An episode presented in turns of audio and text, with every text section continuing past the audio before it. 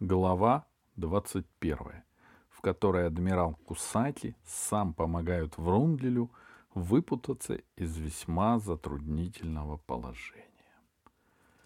Три дня мы гостили в Юконе. Сами отдохнули, даже живот... дали животным отдохнуть. Нам, как гостям, представили полную свободу, только взяли подписку, что мы никуда из дома отлучаться не будем. И для верности двух детективов поставили у крыльца. Ну, а потом запрягли мы свои нарты и тронулись в путь. Юкон пролетели стрелой, выбрались в Берингов пролив и взяли курс прямо на Чукотку. До острова Лаврентия хорошо проехали, а тут Получилась задержка. Поднялся шторм, взломало льды, и мы перед трещиной застряли, как на мели. Разбили ледовый лагерь под торосом, ждем, когда льды сойдут. Так бы оно ничего, торопиться нам особо некуда, испытания благополучно по дороге мы запаслись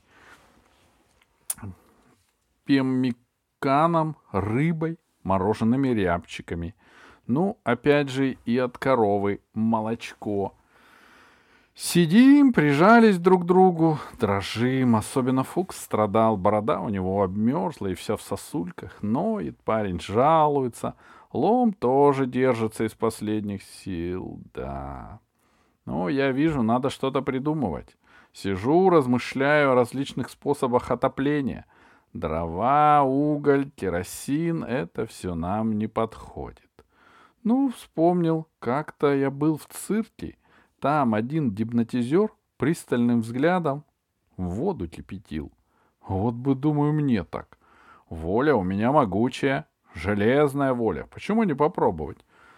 Уставился на льдину. Не кипит. Не тает даже. Но я понял, что все это ерунда, обман, просто цирковой номер. Ловкость рук, или проще сказать, фокус — и только это слово вспомнил, блестящая идея зародилась в извилинах моего мозга. Я схватил топор, выбрал подходящую глыбу льда, разметил, обработал соответствующим образом, возвращаюсь к нашему лагерю. А ну-ка, говорю, товарищи, помогите мне установить фокус. Лом поднялся и ворчит — Удивляюсь я на вас, Христофор Бонифатич, тут впору в сосульку обратиться, а вы еще фокусами развлекаетесь. Фукс тоже ропщет. Фокусы, покусы. В Красном море я в одних трусиках купался, и то было жарко, а тут три пары надел, и все равно никак не согреюсь. Вот это фокус так фокус. Но я и при... прикрикнул на них. Отставить неуместные разговоры, слушать команду. Поднять эту ледышку. Так держать, пять градусов лево, еще левее. И вот, знаете, подняли творение моих рук огромную ледяную линзу. Навели пучок лучей на лед. Глядим, так и буравит, как в редьку, только пар свистит. Навели на чайник. Мгновенно закипел, даже крышка взлетела. Вот таким образом и холод одолели. Живем, привыкать стали, обжились так, что и уезжать не хотелось. Волка пемиконом кормим, корову сеном. Сами тоже сыты, не голодаем, а тут и льды сошлись.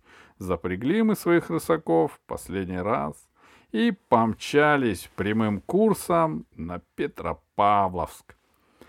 Прибыли, высадили, представились местным властям. Ну, должен сказать, приняли нас великолепно. Тут, знаете, за нашим походом следили по газетам. Последнее время беспокоились. И когда я рассказал, что как мы, нас, рассказал, кто мы, нас как родных обласкали, кормят, ухаживают, по гостям водят — Корову мы расковали. Сдали в колхоз по акту. Волчонка ребятам в школу подарили для живого уголка.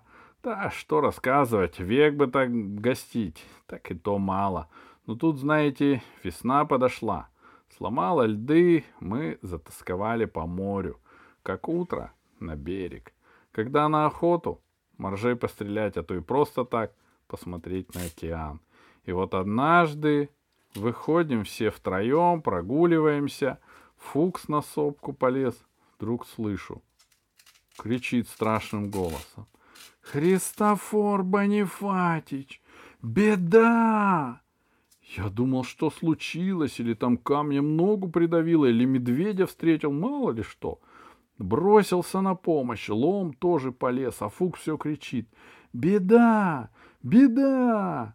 Мы взобрались к нему, и представьте, видим, идет беда под всеми парусами.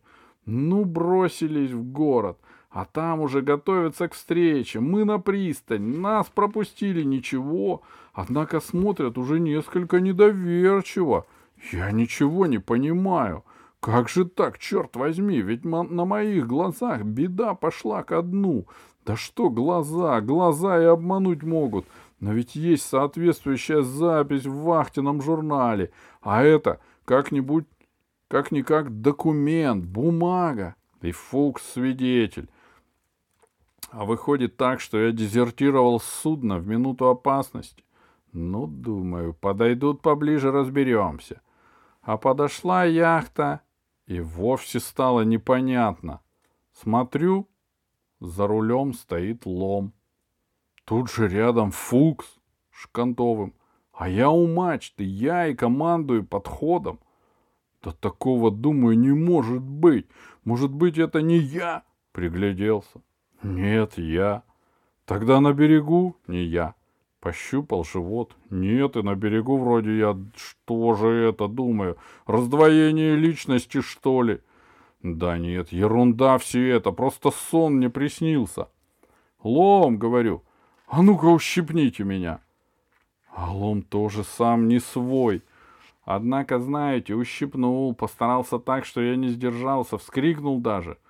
Тут внимание собравшихся обратилось на меня, на лома, на Фукса. Обступили нас.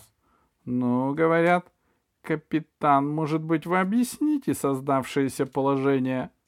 А беда, между тем, подходит по всем правилам. Вот знаете, Кранцы выложили, дали выброску, пристают. Вот этот двойник мой, раскланившись, берет под козырек. «Разрешите, — говорит, — представиться. Капитан дальнего плавания Врундль с командой, заканчивая кругосветный спортивный поход, прибыл в порт Петропавловск-Камчатский». Публика на пристани кричит «Ура!» А я, знаете, так ничего и не понимаю. Нужно вам сказать, что я ни в какую чертовщину не верю, но тут пришлось призадуматься. Как же... Как же, понимаете? Стоит передо мной живое привидение и разговаривает самым нахальным образом. А главное, я в дурацком положении. Вроде этакого мистификатора или самозванца. Ну ладно, думаю, поглядим, что дальше будет. И вот, знаете, сходят они на берег. Я стремлюсь выяснить положение, пробираюсь к ним, но меня оттирают и слышу. Тому Врундлилю рассказывают, что тут есть уже один Врундлиль с командой. Он остановился, осмотрелся кругом и вдруг заявляет «Ерунда! Не может быть никакого Врундлиля, я его сам потопил в Тихом океане». Я как услышал, так сразу все понял, вижу — Понимаете, стоит приятель, мечтатель, адмирал, господин Хамура Кусати, под меня работает. Ну, пробился я со своей командой, подхожу вплотную к нему. Здравствуйте, говорю, адмирал, как доехали? А он растерялся и молчит.